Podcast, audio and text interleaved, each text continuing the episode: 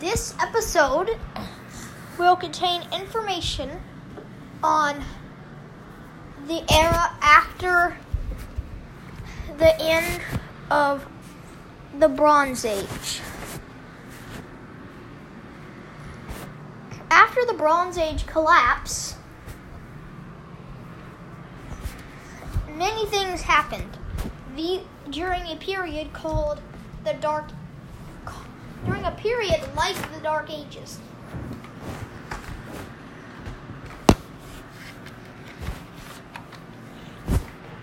This was because many people didn't even have a language for which they could read and write. But after a long time after a while, new civilizations emerged. This is a story of how those civilizations emerged.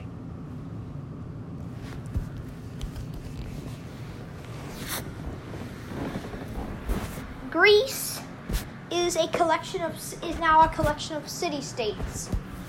Each one has its own army, its own leadership, and its own territory.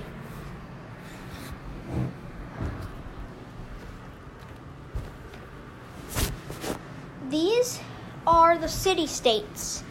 Of course, a city-state is more than that. It is a different kind of people. Each city contained a different people, and they more or less spoke variations of the same language.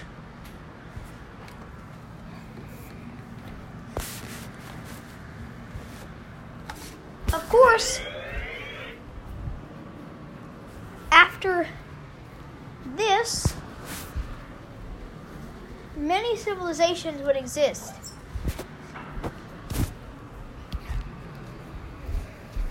These were called the Golden Ages of ancient Greece because the ancient Greeks had many things they were building at this time, including the Parthenon and other things, including colonies in southern Italy. Meanwhile, in southern Italy, a group of people known as the Latins were moving north. Finally, they found what can be considered what is now Rome. What they had was 7 hills and a marsh. Each tribe built its homes on a different hill.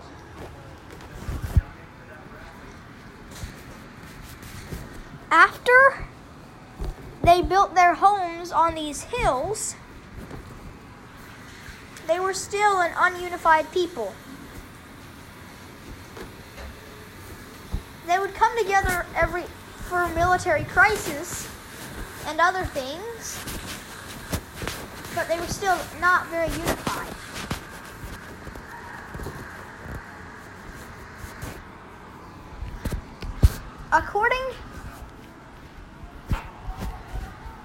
According to what the Roman stories say, how the foundation of Rome began, there were 2 children of the Roman war god, Mars,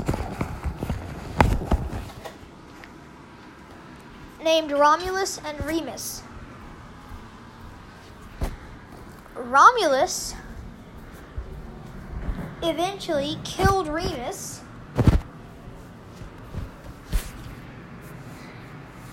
and in 753 BC, founded Rome. Several hundred years later, the Golden Ages were beginning in Greece.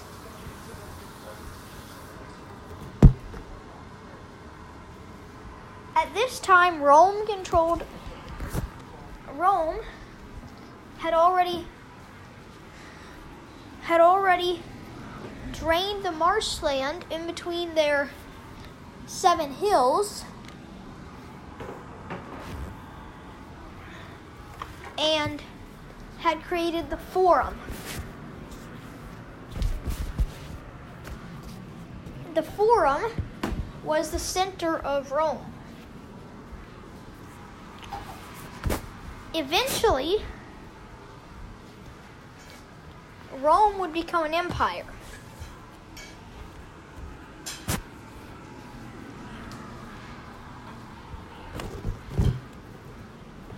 Greece, meanwhile, was still in its golden ages. The golden ages lasted until the Peloponnesian War, when the Spartans defeated the Athenians,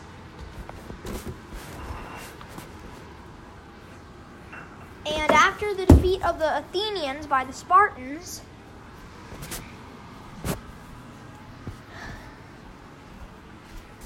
the Hellenistic Age began.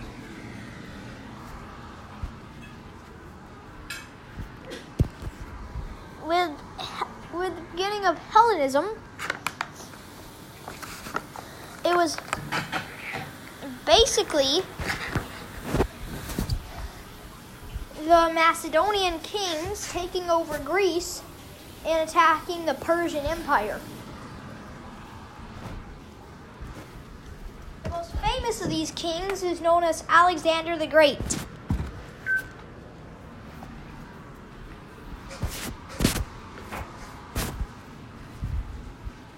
However, the Macedonians developed a completely new way of fighting battles that would win them the battle almost every time.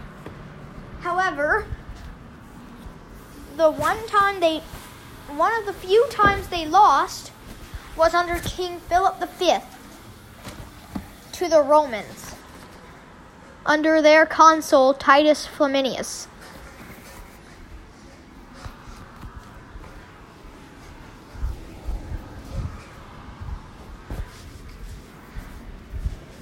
Philip V of Macedon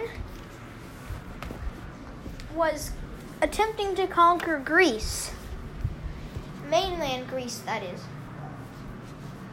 However, nobody, not even the Spartans, could hold up Philip V. The other city-states decided anything would be better than to fight Philip V. So they sent a letter to Rome. The Romans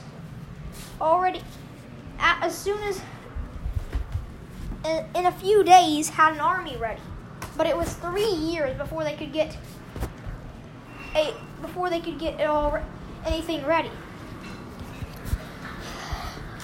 3 years later, one of the two consuls, Titus Flaminius, was given command of the Roman army.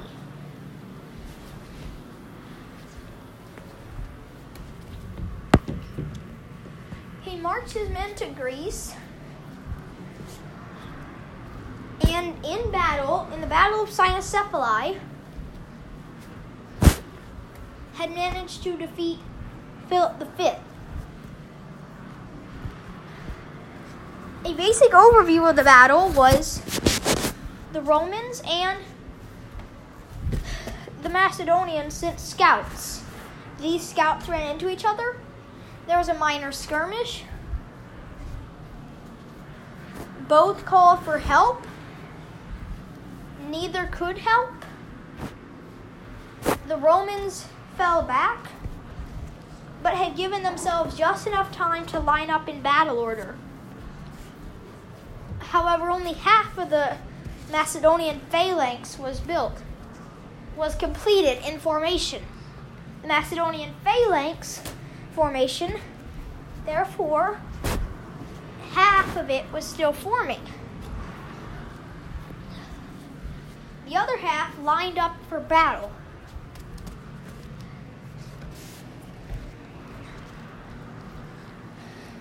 Flaminius eventually ordered his men to attack the still forming other half of the army. While Flaminius's men were losing to the Macedonians on the right, while Flaminius's men were losing to the Macedonians on their right, as the phalanx, as it was essentially just cutting through spears, trying to get to somebody.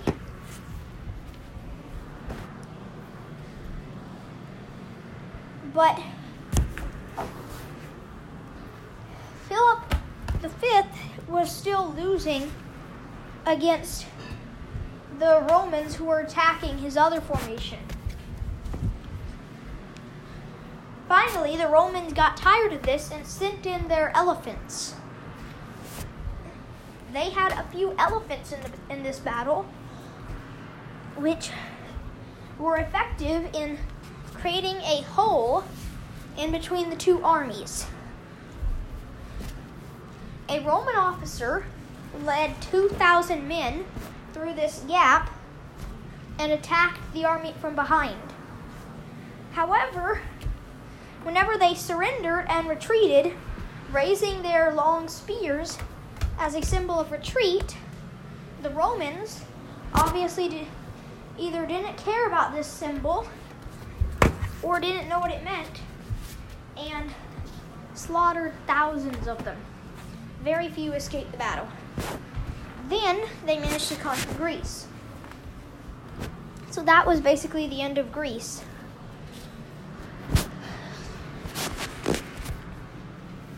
After this point, Rome was becoming an empire. This is the end. If you like this recording, please make sure that that is stated.